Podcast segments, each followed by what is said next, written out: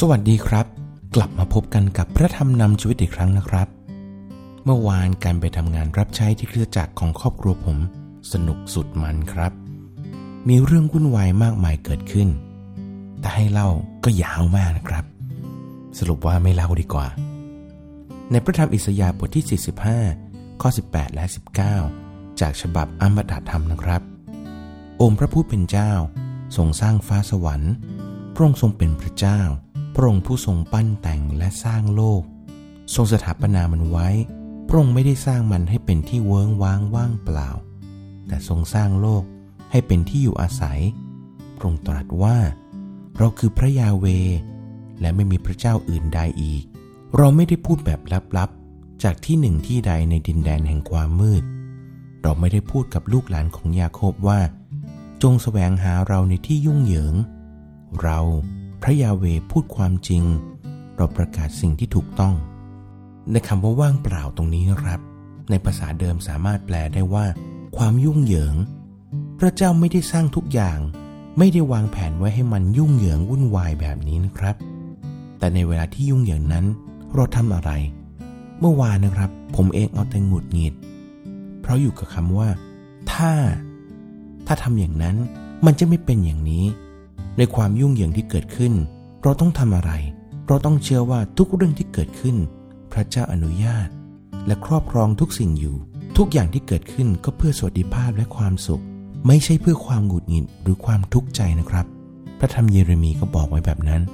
ในพระธรรมเยเรมีบทที่ 17 ข้อ5-8จากฉบับอมตะธรรมเช่นกันนะครับ องค์พระผู้เป็นเจ้าตรัสว่า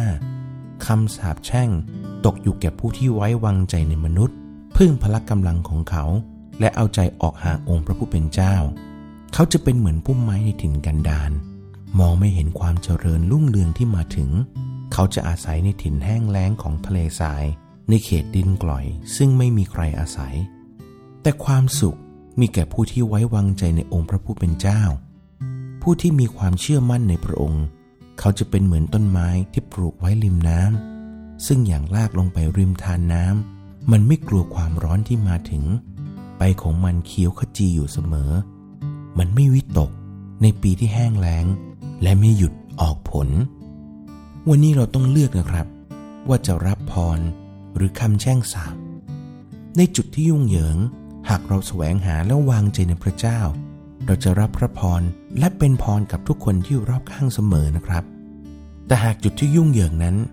ถ้าเราเลือกที่จะออกห่างจากพระองค์ แล้วไว้ใจในสติปัญญาและกำลังของตัวเอง เราจะหงุดหงิด เพราะพบกับความว่างเปล่า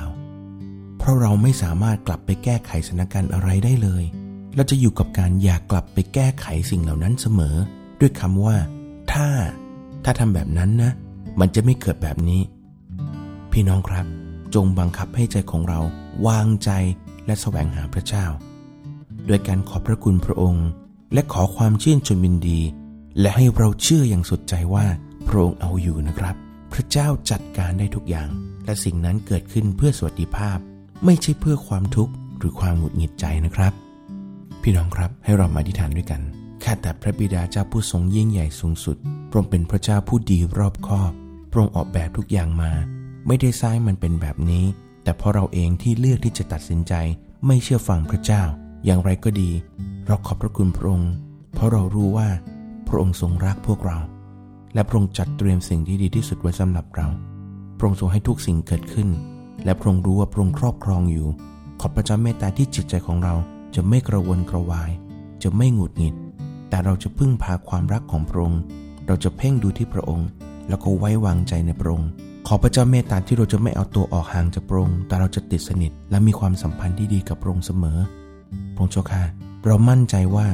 ในเรื่องที่พระองค์อนุญาตให้เกิดขึ้น แม้ว่าเราจะหงุดหงิด แต่เราจะเห็นพระพรของพระองค์เสมอ ขอพระเจ้าเมตตาที่เราจะรู้ว่า